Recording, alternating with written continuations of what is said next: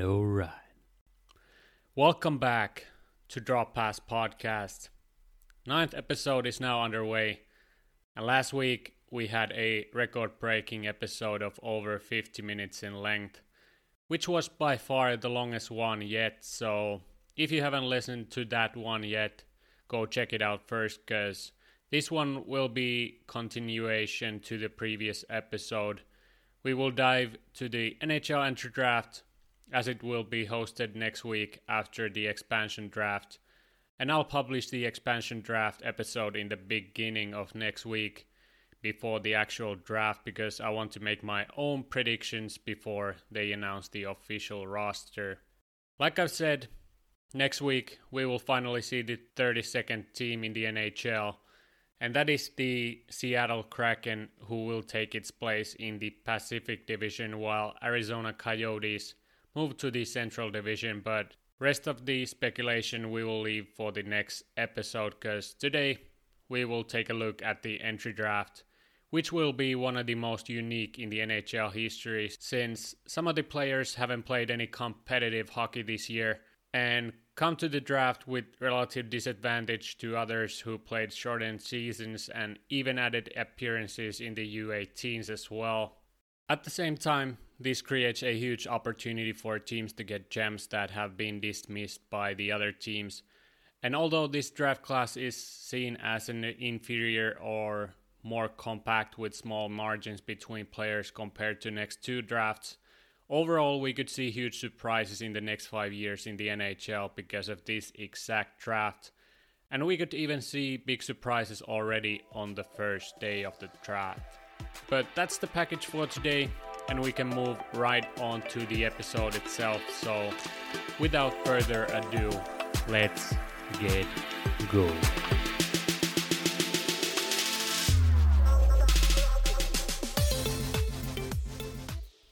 Forza Azzurri. I told you guys from the start that it wasn't coming home, and unfortunately for you England fans, it ended up becoming true. They went further than I thought and played very good football, but at the end they met their superiors in the final, which was a really close contest. It was a ballsy move from Gareth Southgate to put three youngsters in charge of their medal and this time it didn't pay off, but hopefully this experience will just add fuel to their fires after seeing how close they were. You have to keep in mind that these three, Rashford, Sancho, and Saka, have their careers in front of them, and overall, their core was relatively young compared to the Italian squad, for example, so you should expect to see them in the finals in the future as well. Mason Mount, Phil Foden, Ben Chilwell, Declan Rice, Kalvin Phillips, Reece James, Ben White, Jack Grealish, and Jude Bellingham alongside these three guys mentioned before will form extremely competitive squad for the next decade, but now just wasn't their time. These guys will carry this team in the next coming years, so it was exceptionally repulsive to see fans posting racist slurs on social media and I'm not going to generalize all English or football fans, but those who are guilty of this behavior are just the worst. And to be completely honest, I wouldn't even call them fans after seeing how bad it can get. These kind of things just don't have place in modern society and sports, especially where you compete against nations and people across the globe who compete on even playing field and are equal regardless of religion, color, or heritage. I didn't want to start this episode with negative thoughts, but I felt that it needed to be addressed since racism doesn't belong to this generation. They earned their spots in the penalty shootout, and this time the time wasn't right for these guys, but it will come sooner than later. I believe that. But like I said, England has bright future in front of them as do some other countries, and this competition proved that to be true. Young players such as Pedri, Mikkel Damsgaard, Jeremy Doku, and Alexander Isak, among others, really shine in this tournament and raise their values as well as interest from big European clubs. Pedri, who was voted as the best young player in this tournament, had a sensational tournament, even though Spain didn't make the finals. He showcased his brilliant football IQ, dribbling, and passing skills and was one of the most intriguing players to watch throughout the competition overall. He is one of the most sought after young prospects in football, and this tournament just proved why that is the case. His technical skills are off the charts and his potential is sky high, so Barcelona should have their midfield maestro in their hands for years to come.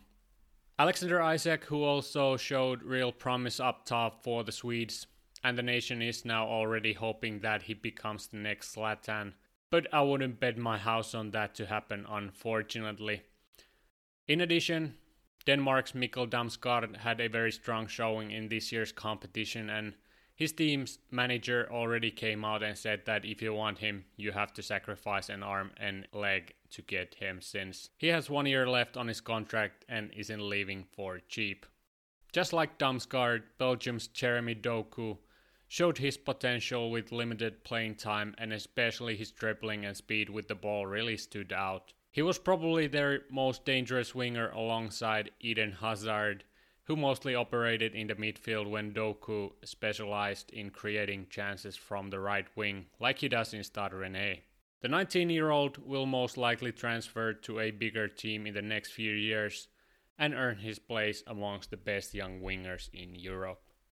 There were many other youngsters who stood out in this year's tournament, but no one else was quite at the level of the best player in this tournament. Italy's 22 year old goaltender Gianluigi Donnarumma who at least now should be considered as one of the best keepers in the game. No any ifs or buts about it. He was the last line of defense for Italy and came out with remarkable saves throughout the tournament, but you can't mention Donnarumma without acknowledging the two ageless center backs in front of him, Giorgio Chiellini and Leonardo Bonucci. These twin towers have solidified themselves as one of the best center back pairs in the history and were the backbone of the Italian squad once again. In the midfield, their maestro was Jorginho, who topped off his sensational season of winning the Champions League with Chelsea and the Euros with Italy while having one of the best seasons of his career. He was as well vital for their success and orchestrated their midfield with calm and composed manner. Up top, Lorenzo Insigne was as dangerous as ever and created most of their chances in their attacks. On the hindsight, one of the biggest disappointments of this tournament though was their striker Ciro Immobile, who only scored two goals in this competition and went unnoticed in most of their games. He was for the most part their starting striker but eventually found himself on the bench in most matches after the halftime. He couldn't really create chances for himself and lacked the hunger to a certain degree, which showed in his scoring sheet, or at least I saw it that way.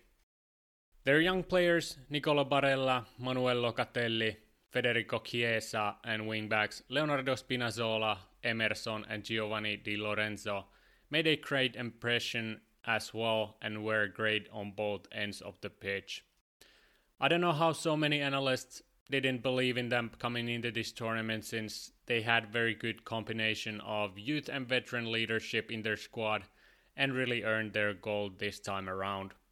Maybe the lack of absolute star power was the decreasing factor, but they didn't seem to care too much, and with great team effort and strategy set by their manager, Roberto Mancini took home the gold. So, big congratulations to the Light Blues. To wrap up the UFC 264, it wasn't as explosive as some might have thought. Overall, it was a relatively competitive card and we saw few very decent fights. Personally, I was almost 6 out of 6 with my predictions when it came down to the winners, not so much for the finishes, with the only exception being the fight between Akhmedov and Tavares, which went to Tavares by decision. Max Griffin won his fight against Carlos Condit, Sugar O'Malley put on an absolute striking galore for three rounds against Chris Moutinho, and you have to tip your cap to Moutinho for taking on O'Malley with 11 day notice. The unfortunate thing was that both the skill difference and the lack of preparation played a part in this fight, and Moutinho's face was unrecognizable after three rounds when the referee put an end to that contest And like I said in the previous episode, O'Malley is starting to look like an actual title contender. Now he just has to make his way into the top 10 and take on top 15 fighter in order to climb towards the title. But the way he has fought recently, I don't believe that is a problem for the upcoming fighter. Also, Tai Bam Bam Tuivasa put Greg Hardy to sleep in the first round. And Gilbert Burns was also outstanding against Stephen Wonderboy Thompson. The fight went mostly like I expected, Burns dominating the fight on the ground and winning the bout by unanimous decision.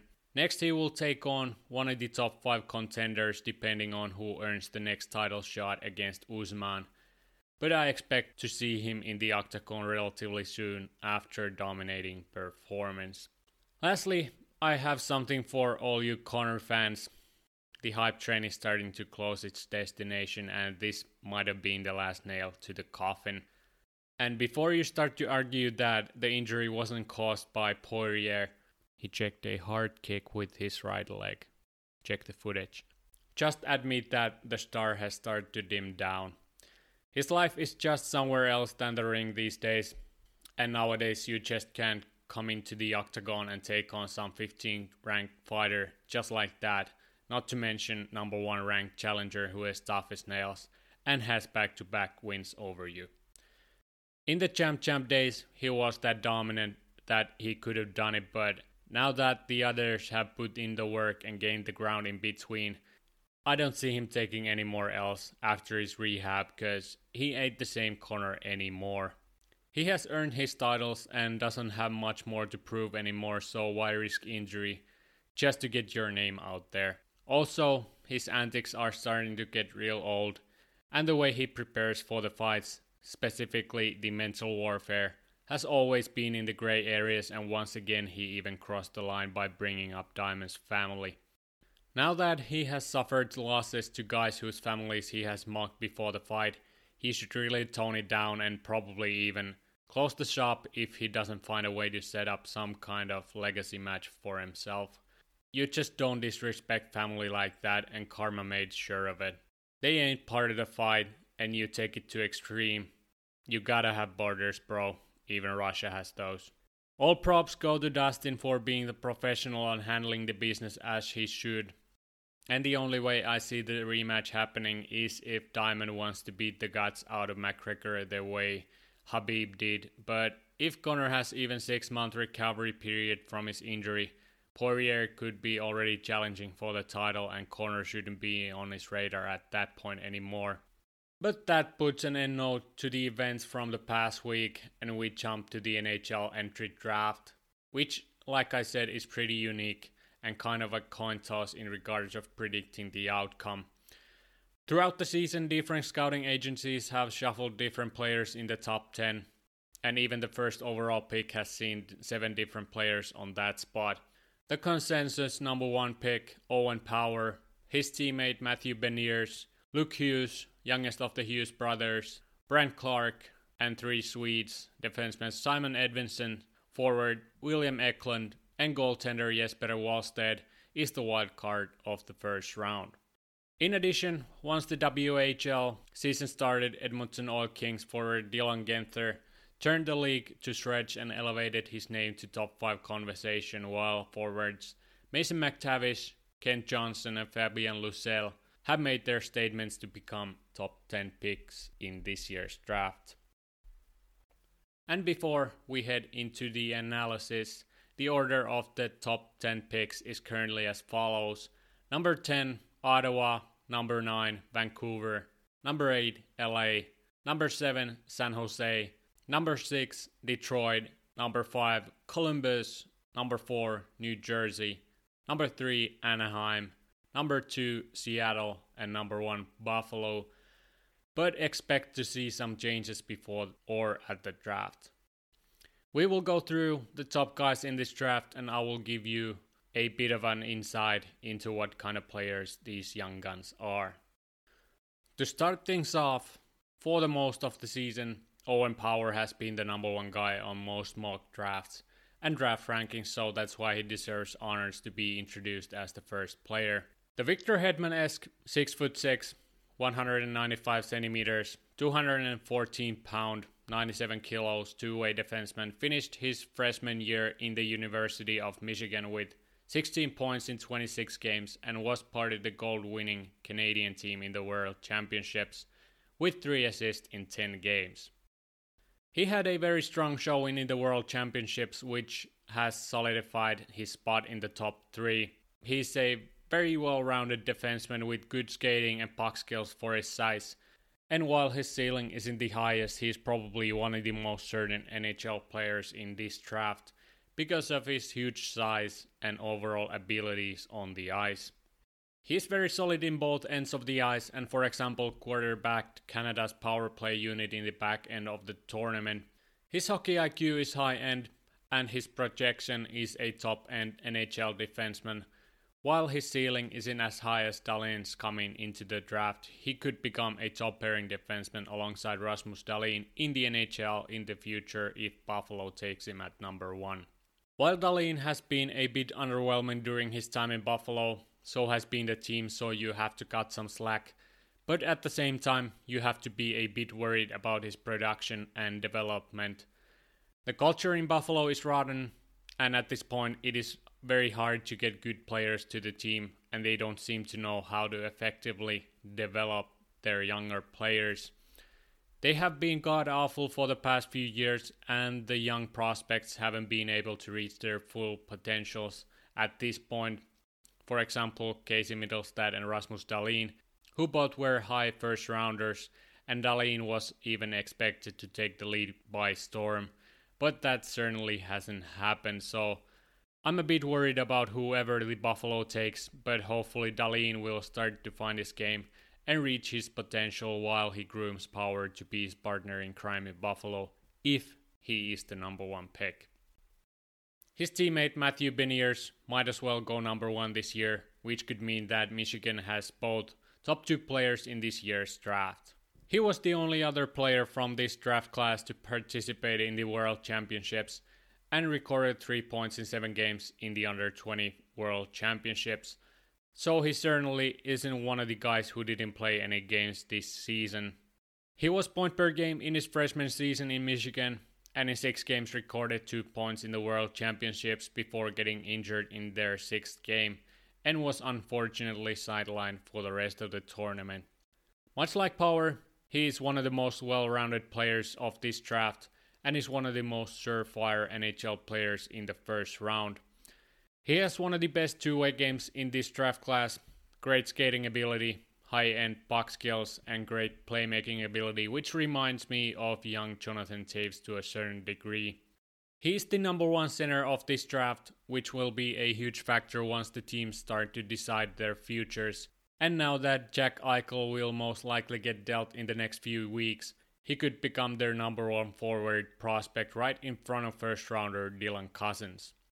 I wouldn't be surprised if this left handed two way center with high ceiling could jump power for the first overall pick just based on his high end two way game and skating.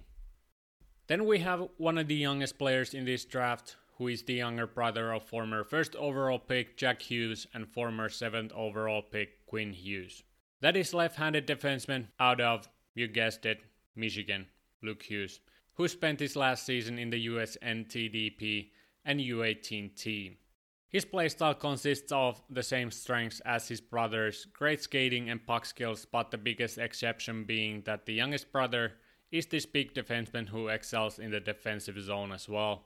He stands at 6 foot 2, 188 centimeters to my Europeans, while both of his older brothers, Jack and Quinn, are under 6 foot. 182 centimeters.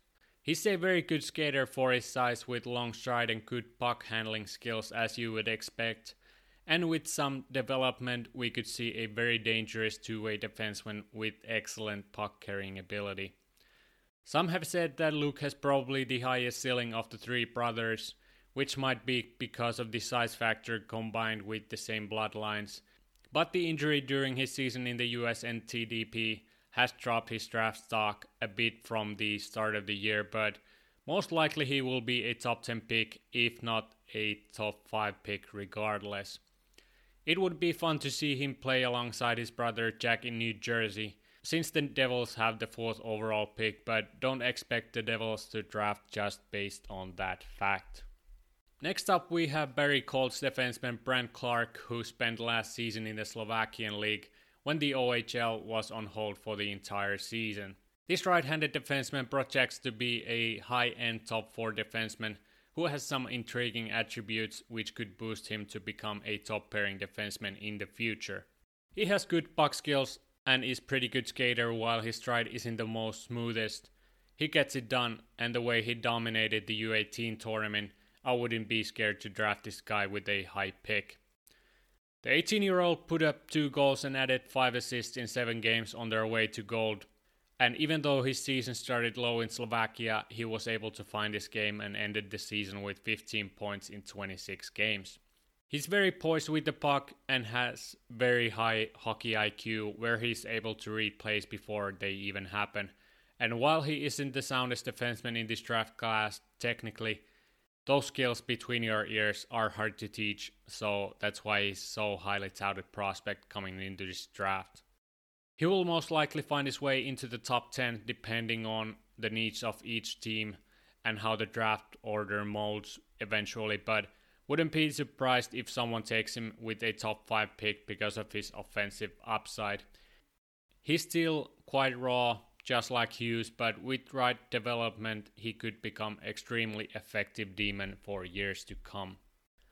Another Canadian prospect in the top end of this draft is the Edmonton Oil Kings forward Dylan Guenther, who saw his projection rise after a standout performance in the shortened WHL season, where he put up 12 goals and 12 assists in just 12 games. Yeah, and added another 7 points in 7 games in the U18s. The right-handed 6'1", 185 centimeter winger is one of the best goal scorers in this draft, and I was surprised at the start of the year where this guy was projected until he played his first games in the dub and people took notice.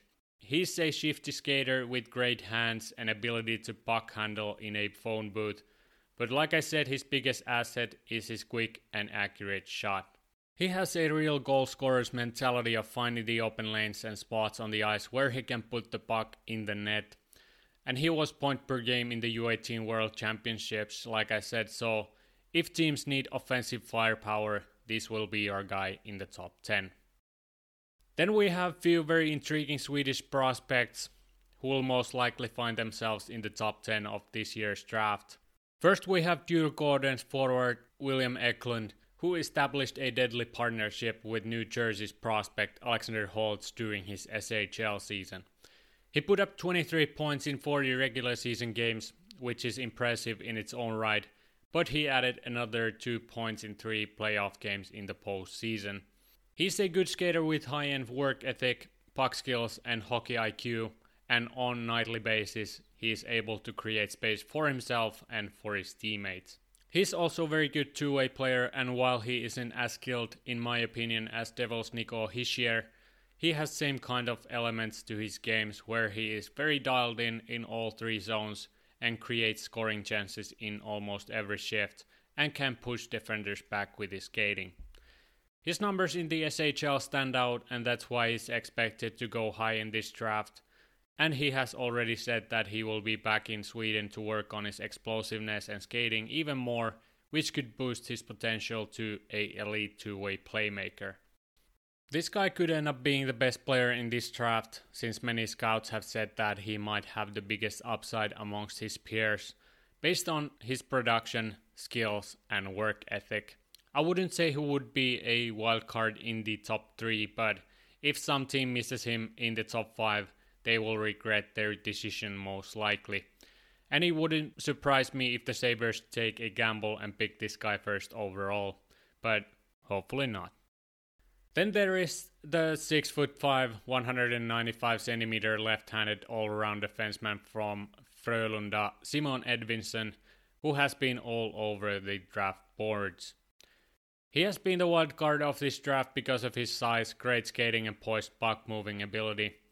And last season, he saw 10 games in the SHL, 14 games in the Junior 20 National, and eventually was loaned to Västerås at the end of the season where he played 14 games, recording 5 assists and adding 3 points in 6 qualification games for them. He also had a favorable performance in the U18 World Championships, where Sweden took home bronze medal and he recorded 4 points in 7 games. While his game is still very raw, his all around ability from his strong gap control in his own zone to extreme puck carrying ability are very intriguing assets to have at his age. Some have said that he could be worth the first overall pick because of his raw talent, but I see him more in the range of 3 to 8, where, for example, Anaheim, New Jersey, and Columbus could bolster their backends with raw but extremely promising two way talent.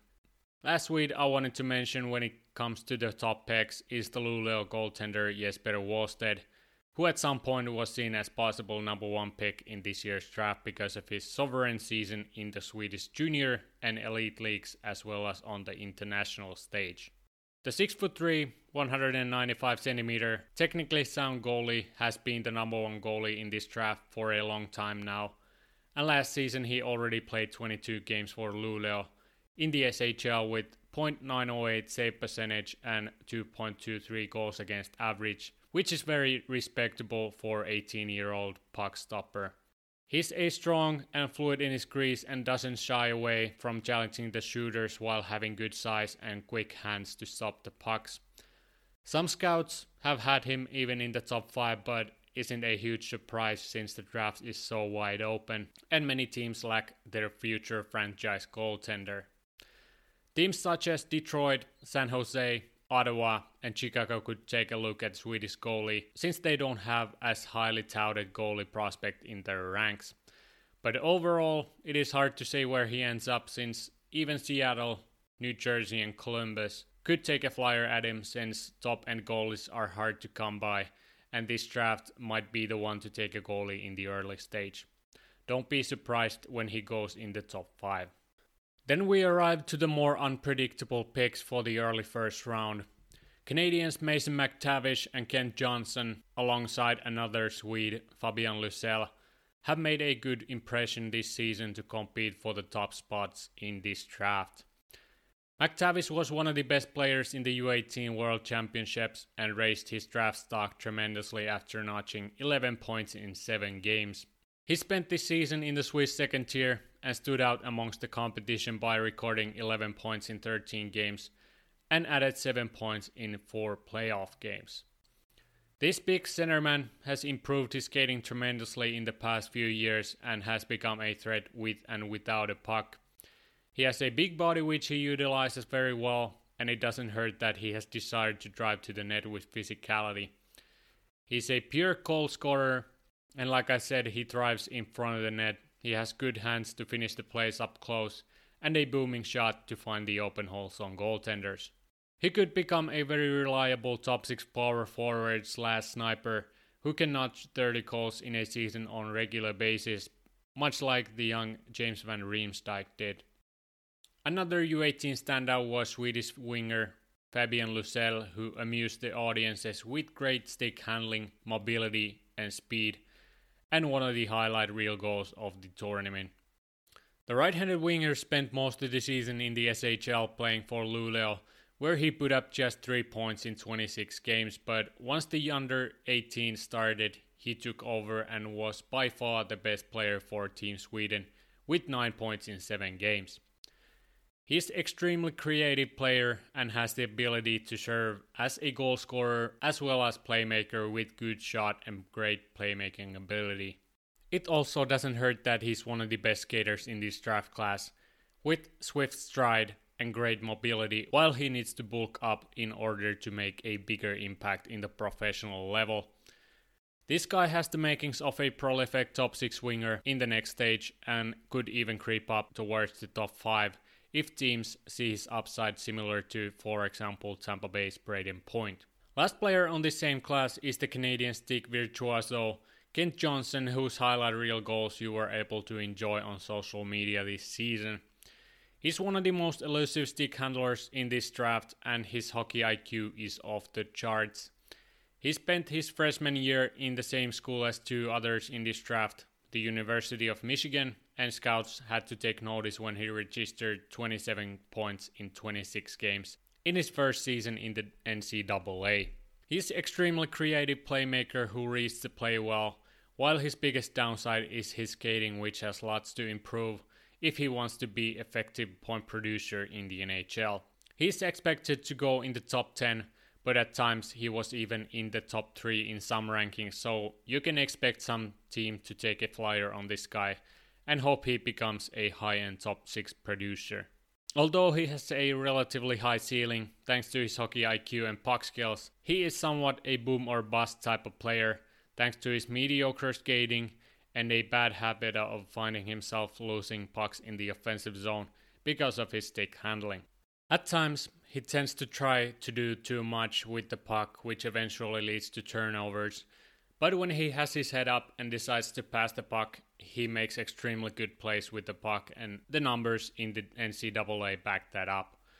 If he gets to a team with patience and good youth staff, he could blossom into a very effective first liner with high production upside, but we'll see where he finally ends up.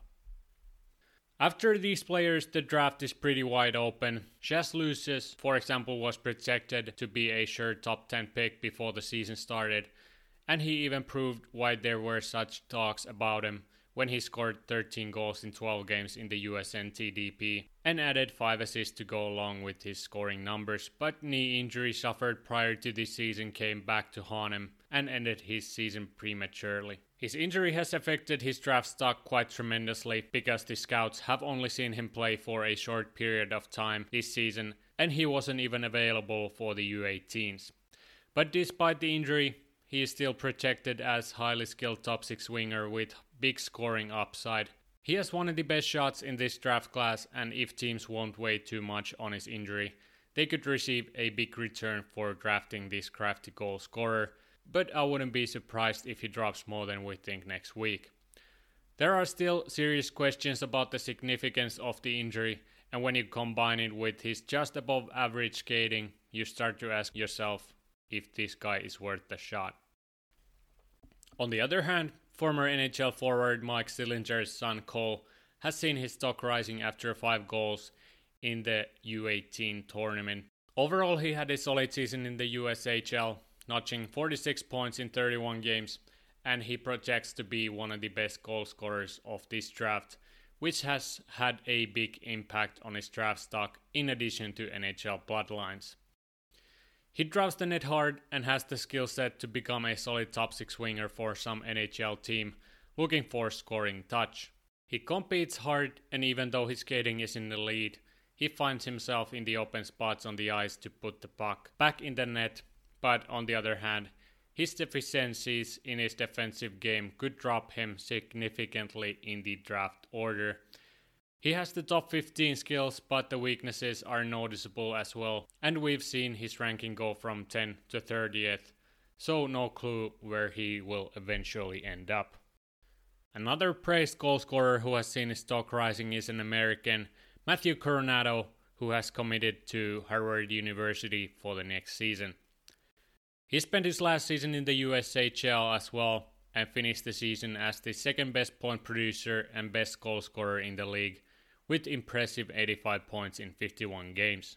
It has to be said that he benefited big time from the presence of Montreal Canadiens draft pick Sean Farrell, who blew out his previous point totals with 101 points in 53 games.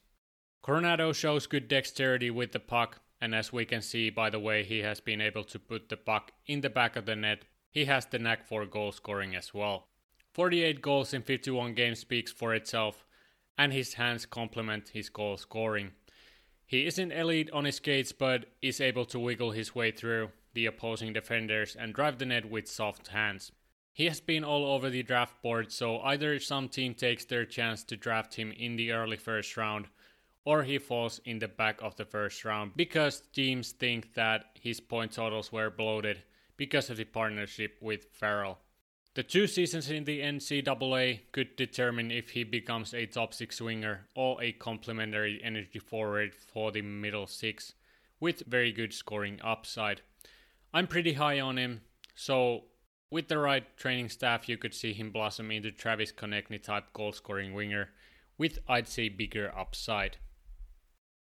Those are the consolidated top picks of the draft, and when it comes to projecting where the first Finns will be drafted, I'd say mid to late first round.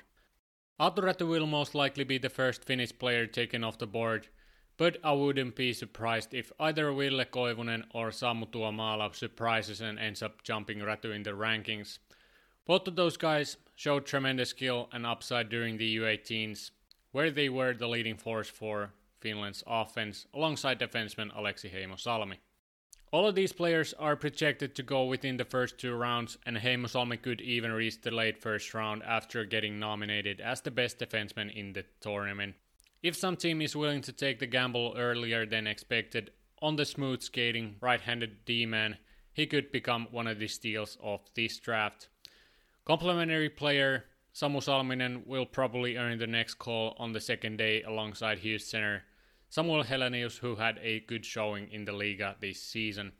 Both of these guys will probably go around late second to mid third round, and Helenius' teammate Alexis Malinen alongside Oliver Kapanen will earn their spots in the NHL organizations between the second and fourth round as well. Whoever picks these two up have long-term projects in their hands, while both have very strong foundations and respectable two-way games which could intrigue teams that want certainty and depth to their pipelines. When it comes to other surprises, I'd say the U18 standout Nikita Chibrikov could go higher than anticipated because of his offensive upside, but since teams are a bit wary about drafting Russian talent, he could become steal in the late first round.